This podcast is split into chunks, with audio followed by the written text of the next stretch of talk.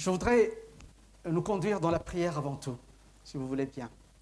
Courbons nos têtes et unissons-nous dans la prière. Oui, Seigneur Dieu, merci pour ta grâce, merci pour ton amour infini. Merci, Seigneur, pour ta présence.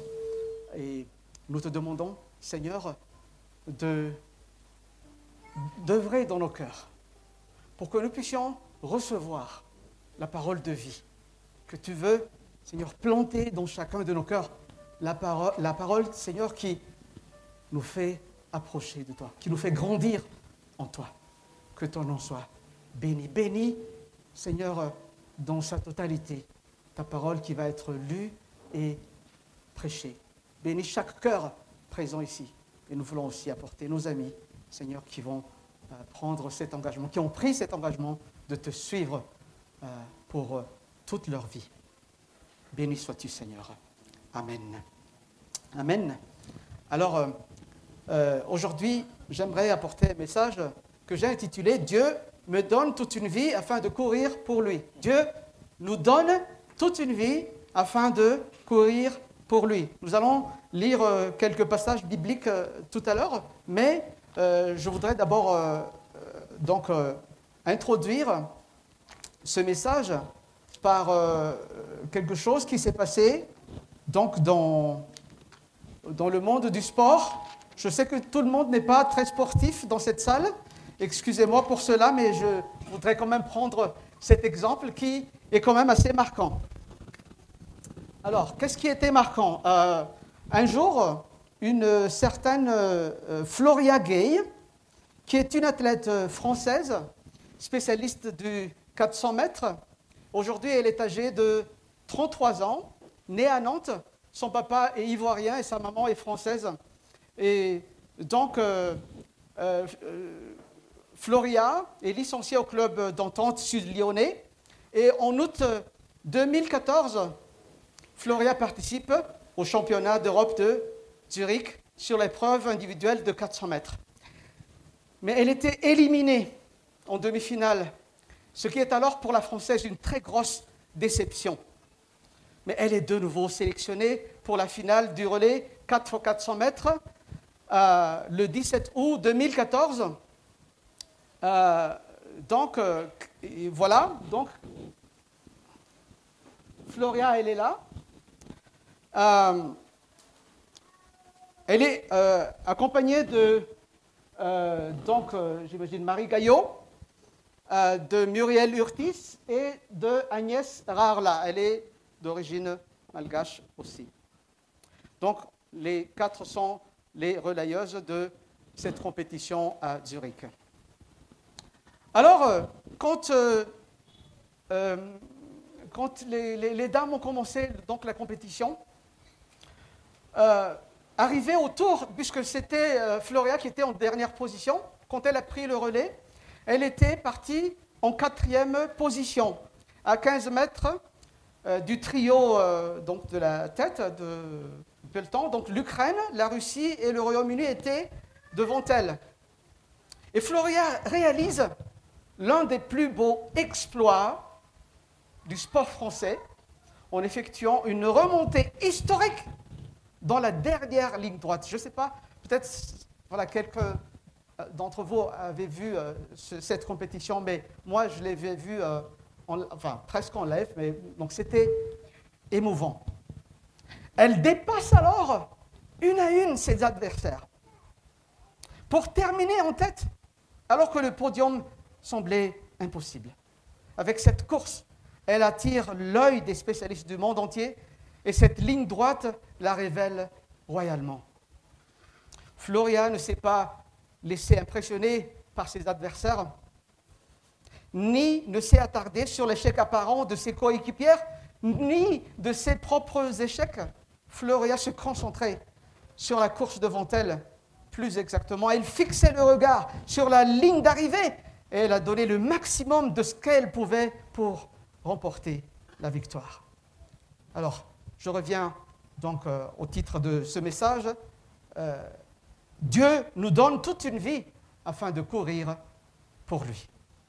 Et pour cela, je vous invite à lire l'épître de Paul aux Philippiens, chapitre 3, versets 12 à 16. épître de Paul aux Philippiens, chapitre 3, versets 12 à 16. Si vous avez votre Bible en main, je vous l'encourage vivement d'ouvrir votre Bible, que ce soit version papier ou électronique. Mais si vous n'avez pas, ce n'est pas grave. Nous avons le texte affiché ici. J'espère que c'est assez lisible. Philippiens 3, 12 à 16. Au nom de Jésus, ce n'est pas que j'ai déjà remporté le prix ou que j'ai déjà atteint la perfection, mais je poursuis ma course afin de le saisir. Puisque moi aussi, j'ai été saisi par le Christ Jésus. Frère, pour moi-même, je n'estime pas encore avoir saisi le prix, mais je fais une chose, oubliant ce qui est en arrière et tendant vers ce qui est en avant. Je cours vers le but pour obtenir le prix de la vocation céleste de Dieu en Christ Jésus. Nous tous donc qui sommes des hommes faits, ayant cette pensée. Et si sur quelques points vous avez une pensée différente, Dieu vous révélera aussi ce qu'il en est, seulement au point où nous sommes parvenus, avançant ensemble. Amen. Jusqu'ici la lecture de la parole de Dieu et que Dieu bénisse sa parole. Dans notre message d'aujourd'hui, nous allons voir trois points.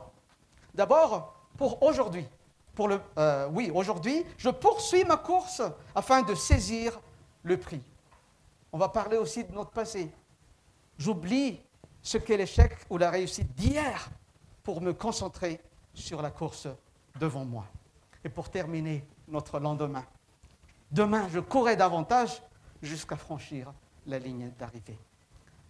Vous êtes avec moi? On y va? Avec le premier point, aujourd'hui, je poursuis ma course afin de saisir le prix. Cette église de Philippe, dans cette ville, est très chère aux yeux de l'apôtre Paul. Il écrit de la prison. Et il écrit à ses amis qui se trouvent dans cette ville. Ces chrétiens lui sont chers. Il les porte dans son cœur. Et nous trouvons cela dans le chapitre 1er, verset 7. Il les chérit sans exception, avec la tendresse de Christ. Verset 8, chapitre 1. Et voilà qu'il entend qu'il y a des faux enseignants qui guettent cette jeune église, qui veulent s'introduire dans la communauté et menacer la joie des Philippiens. Les faux enseignants euh, et les, les, faux enseignements que ces personnes dispensent, et que la nouvelle vie est déjà atteint sa plénitude. Et Paul proclame qu'il n'est pas encore parvenu à la perfection et il invite tous ses lecteurs à avancer avec lui. Selon la chair, euh, selon la chair, cet apôtre Paul aurait toutes les raisons d'être satisfait. Nous pouvons lire les versets 3 à 7 de notre chapitre, chapitre 3, pour les découvrir. Mais toutes ces qualités qui étaient pour lui des gains, il les a regardées comme une perte à cause du Christ. Et il considère tout comme une perte à cause du bien suprême qu'est la connaissance de Jésus-Christ, son Seigneur. À cause de Jésus-Christ, il s'est laissé dépouiller de tout et il considère tout cela comme des ordures afin de gagner le Christ. Philippiens chapitre 3, versets 7 et 8. Et le mot ordure, ici, c'est un mot assez fort. Donc, c'est, voilà, pour euh, donner l'image, c'est quelque chose qu'on jette aux chiens. Et les, euh, chiens de l'époque, ce n'étaient pas les, Comment on appelle ça Les, euh, les ou bien les chiens tout mignons, ou les comment on appelle ça, les bergers, euh, les bergers allemands ou euh, les dogs allemands. C'était des chiens qui étaient considérés comme des animaux impurs et on jette donc ce qui est vraiment ignoble à ces chiens-là. Mais afin de devancer ce qui précède euh, l'apôtre Paul et qui pense être parvenu à la perfection, il affirme ce n'est pas que j'ai déjà remporté le prix ou que j'ai déjà atteint la perfection, mais je poursuis ma course afin de, le saisir, puisque moi aussi j'ai été saisi par le Christ Jésus, le verset 12 de notre passage. En parlant de perfection, puisque la perfection selon la Bible est notre perfection, ce n'est pas la même chose tout à fait, la perfection selon le monde. Paul emploie le mot grec telos, qui signifie fin. Ainsi, ce qui est parfait a atteint sa fin. Il a accompli son but. Dans ce texte, Paul utilise ce mot dans deux sens. Au verset 12, il avoue qu'il n'a pas atteint la perfection. Une telle perfection qui consiste à être tout ce que nous devrions être ne peut pas se réaliser avant la résurrection d'entre les morts. Au verset 13, Paul renforce cette idée en disant qu'il n'a pas encore saisi, c'est-à-dire pas encore accompli tout ce que le Seigneur veut pour lui. Il y a ici une leçon pour nous, aujourd'hui, pour nous tous. Paul est considéré comme l'un des, plus grands personnages du Nouveau Testament. Nous pensons à ses voyages missionnaires, à ses prédications, à ses écrits, son influence. Le Seigneur l'a puissamment utilisé pour guérir tant de malades, implanter plusieurs églises. Il est permis de dire qu'à l'exception du Seigneur Jésus lui-même, nul autre n'a influencé le monde que cet homme. Et pourtant, il ne pensait pas être arrivé à la perfection. Et si l'apôtre Paul, qui était un serviteur exemplaire du Christ, ne pouvait pas prétendre être arrivé à la perfection, que dire de nous, chers amis? La Bible nous lance continuellement un défi. Je, m'adresse maintenant à nos futurs baptisés. La Bible nous adresse continuellement un défi. Lequel? Celui de grandir spirituellement jusqu'à notre mort, jusqu'au retour glorieux de Jésus-Christ. Lisons ensemble 2 Pierre chapitre 3 versets 17 et 18. Vous tous, vous donc, bien-aimés, qui êtes devenus, qui êtes, qui êtes prévenus, soyez sur vos gardes, de peur qu'entraînés par l'égarement des impies, vous ne veniez à déchoir de votre fermeté, mais croissez dans la grâce et la connaissance de notre Seigneur et Sauveur Jésus-Christ. À lui la gloire maintenant et jusqu'au jour de l'éternité. Amen. Chers amis, depuis notre arrivée dans ce monde, Dieu veut que nous grandissions physiquement et intellectuellement, n'est-ce pas? Il en est de même de notre vie spirituelle. Nous ne sommes pas nés chrétiens, nous le devenons. C'est ce que le Seigneur Jésus veut dire quand il dit à Nicodème par être né de nouveau. Mais quand nous naissons de nouveau, il veut nous voir croître spirituellement. Il y a tellement de choses à apprendre, tellement de choses à faire, une croissance potentielle devant chacun. Dans le monde présent, nous avons tous besoin d'humilité pour grandir dans la connaissance de Jésus-Christ et dans notre manière de vivre la vie chrétienne.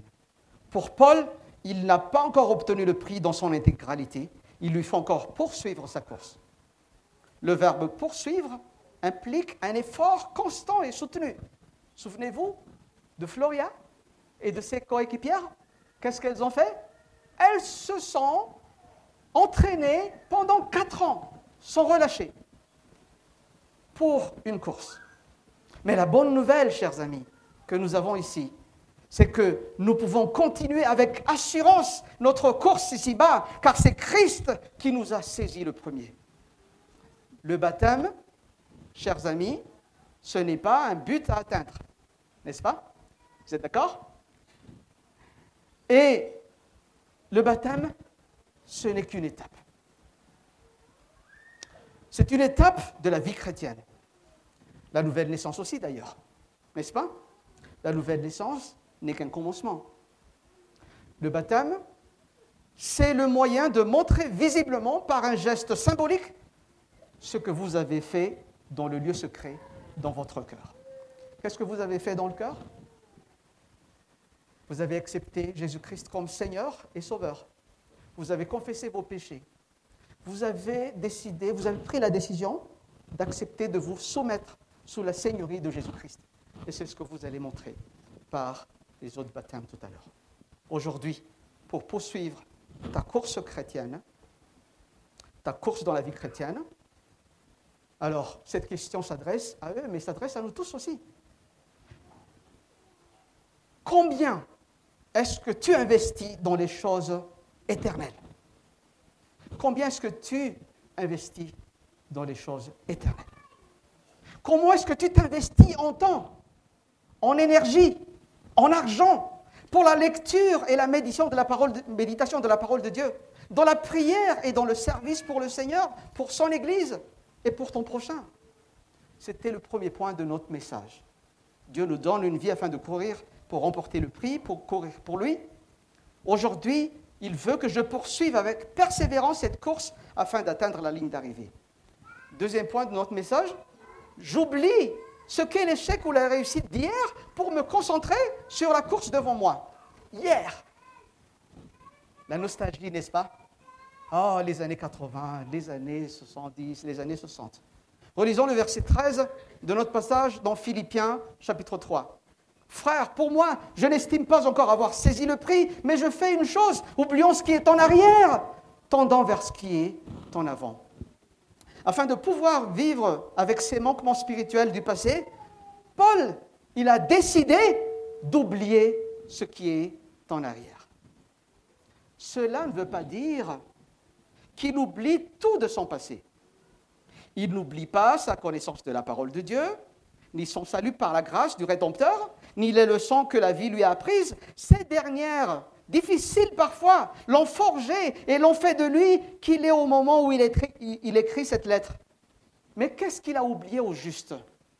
Il a oublié ses réussites en tant que juif et tous les renoms, tout le, statut social qu'il avait, et dont il dresse la liste au verset 4 à 6, il a oublié les sacrifices qu'il a faits pour le nom du Christ. Il pourrait parler des voyages missionnaires, les personnes qui se sont converties à Christ grâce à lui, les personnes guéries, même les ressuscitées, des églises qui étaient implantées, des souffrances qu'il a subies pour le Seigneur. Il pourrait souligner en somme toute une vie d'accomplissement, mais il ne le fait pas. À présent, toutes ces choses sont derrière lui. Si Dieu nous a bénis en nous donnant du succès, nous courons toujours le risque d'être satisfaits de nos accomplissements du passé.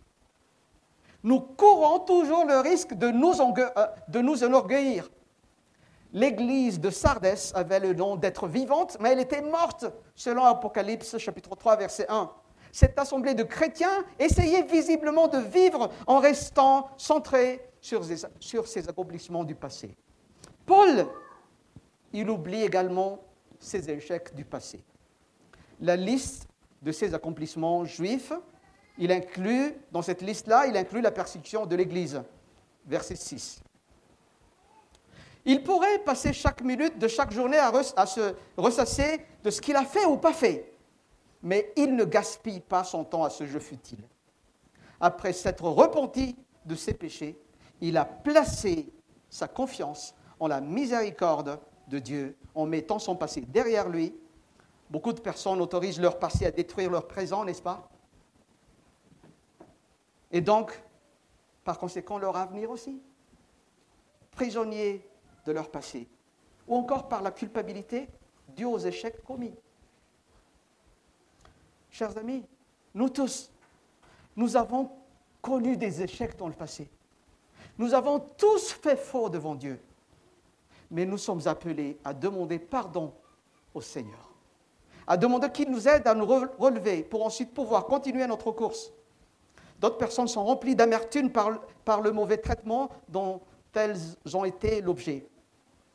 Mais quand nous permettons à ce qu'on nous a subi de gouverner notre pensée, nous cédons aux personnes qui nous ont fait du mal et nous cédons même à l'ennemi de notre âme, à causer du tort pour nous. Le contrôle de notre vie. La Bible nous enseigne à prendre notre vie en main, lui donner à Dieu, demander à Dieu de nous aider à avoir la bonne attitude envers celui ou celle qui nous a malmenés, et puis oublions tout cela et avançons. D'autres personnes sont tentées de retourner à leur ancienne vie. Le baptême, c'est aussi un symbole de quoi?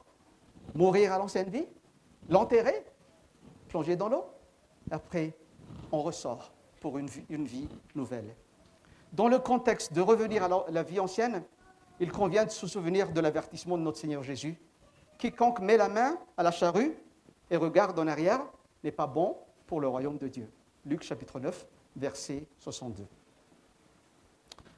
Voilà, cher ami, l'appel de Dieu a oublié le passé. Réussite, échec, statut social. Mais regardez à Jésus. Est-ce que le passé te retient? Pour l'apôtre Paul, oublier le passé, qu'est-ce que ça veut dire? Qu'il ne reste pas bloqué sur le passé. Qu'il ne permet pas au passé de déterminer ce qu'il doit faire aujourd'hui. Et aussi, il ne permet pas au passé de diriger ses pensées.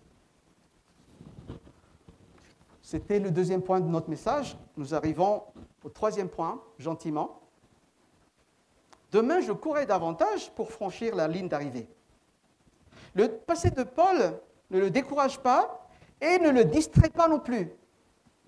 Et c'est réussite aussi d'ailleurs.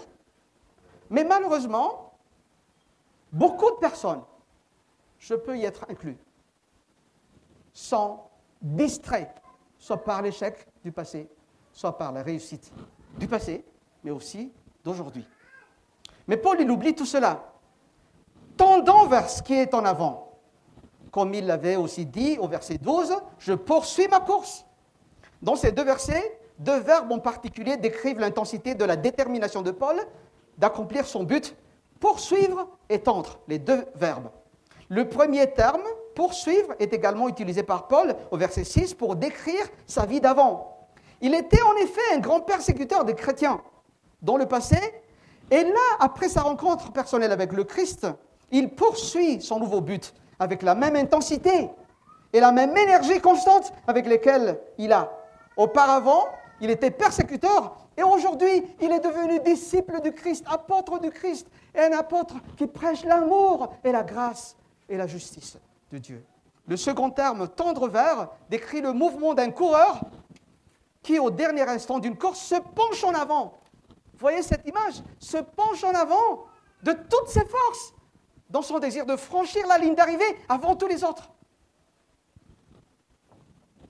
À travers les années, j'ai rencontré beaucoup de personnes qui se sont penchées en avant afin d'obtenir une certaine réussite terrestre. Ce n'est pas nécessairement mauvais. Mais la question est celle-ci.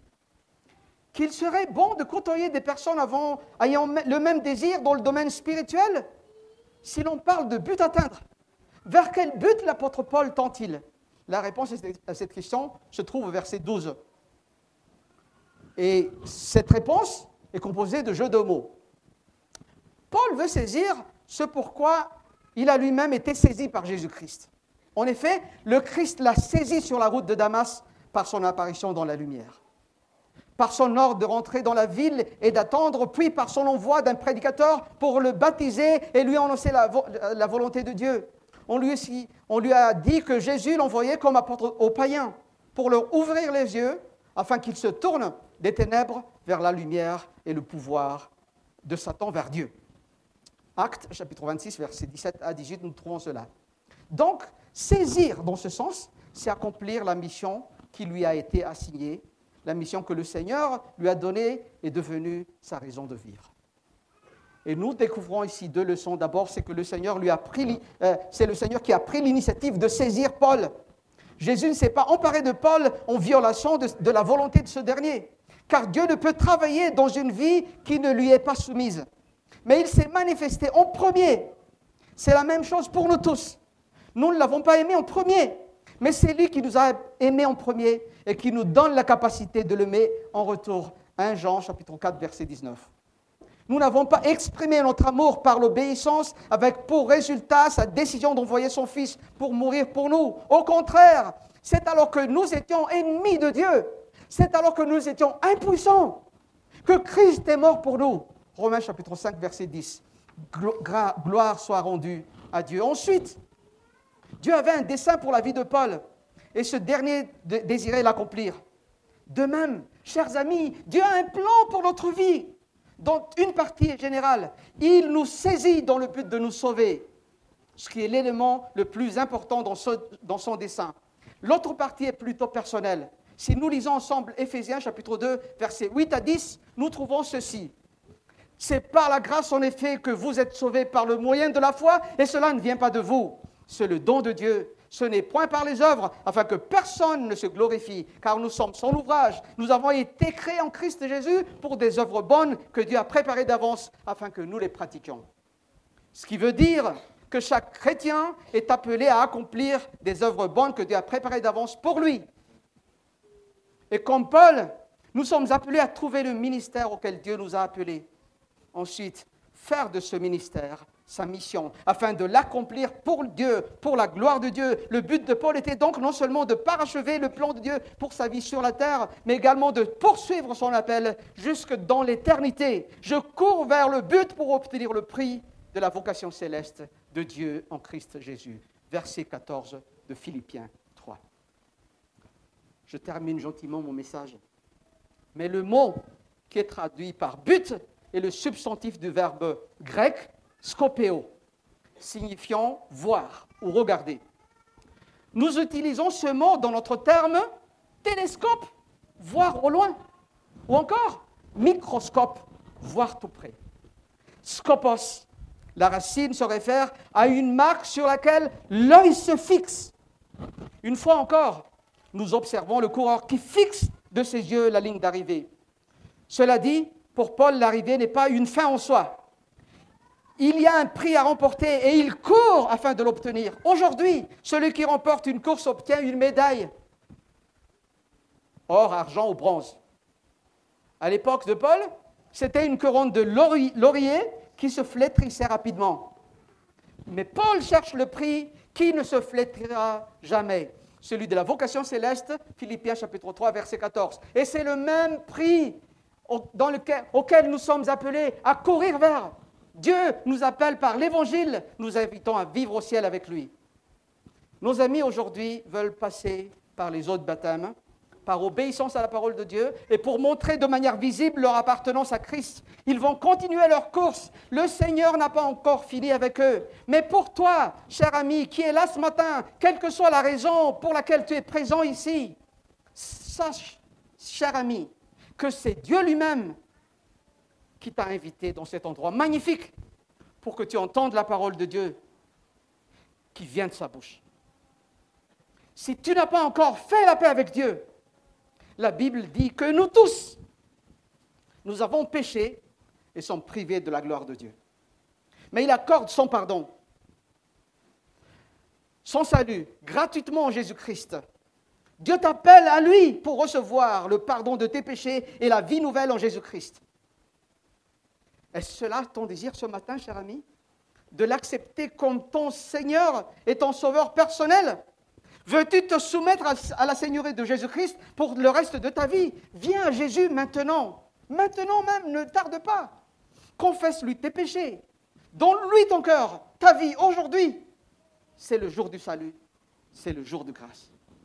Je veux revenir à l'histoire de Floria pour vraiment terminer. Elle ne s'est pas laissée abattre par son échec du passé ou encore s'est attardée dans ses réussites, lors des courses précédentes. Elle aurait pu oublier ce qui est essentiel, remporter le prix à gagner. Si elle s'est plainte de ce que ses coéquipières n'ont pas pu faire, ou si elle s'est concentrée sur l'avantage de ses adversaires, elle aurait pu être découragée. Mais Floria, Floria Gay s'est penchée en avant, a gardé les yeux fixée sur la ligne d'arrivée. Elle avait une chose en tête, gagner cette course avec toute son équipe. Elle a été largement récompensée. Vous voyez, elle s'est penchée en avant. Et après, c'est toute l'équipe qui s'est réjouie avec elle. Cher ami, une personne a déjà remporté la course pour nous tous. Jésus-Christ, le Fils de Dieu, il a franchi la ligne d'arrivée avec brio il nous appelle à sa suite, à poursuivre cette course, à garder les yeux fixés sur lui et à remporter le prix de la victoire avec lui. Bien-aimés, baptisés, je voudrais vous encourager parce que vous avez fait le bon choix, le meilleur choix de votre vie, d'appartenir à Christ, de le suivre, de le servir. Mais ça a un coût, un coût très élevé, c'est un prix très élevé, c'est cher parce que ce prix pourrait être même notre vie, la persécution, le rejet des autres. Mais sachez, sachez ceci, Jésus-Christ a pris sur lui tous nos, tous nos comptes. Il a payé le prix. Et il nous accorde sa grâce pour pouvoir avancer, aller de l'avant. Que Dieu bénisse sa parole. Amen.